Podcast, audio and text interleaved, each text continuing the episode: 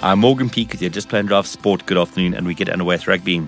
The Springboks' 36 34 win over the All Blacks in Wellington over the weekend will serve as a major confidence booster for the team with the 2019 Rugby World Cup in Japan in mind. In just over a year from now, the Springboks and the All Blacks will lock horns in Yokohama in their opening game of the global showpiece. The Toyota Cheetahs coach Franco Smith, who is a part of the Springbok side which beat the All Blacks 13 3 in Wellington in 1998, told OFM Sport that now it's just a matter of stringing together consistent performances must be only the start, you know, it's not an accomplishment. I'm sure Rassie would say the same thing, you know, is that this is the start. We've shown now that what we can do.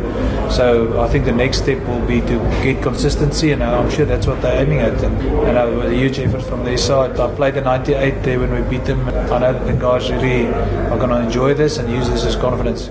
The win on Saturday means that the Springboks have moved back up to fifth in the world rankings. Onto football. The Premier Soccer League side Bloemfontein Celtic will enter the next block of five matches with a lot of confidence. Yesterday, with less than 40% of the position, Celtic collected three points in Thohoyandou with a 1 0 win over a charged up Black Leopards. This means that Phunya Sele earned 13 points out of a possible 15 in their first five games with four wins and a draw. The Celtic coach Steve Komphela says their good start has afforded these players a lot of freedom.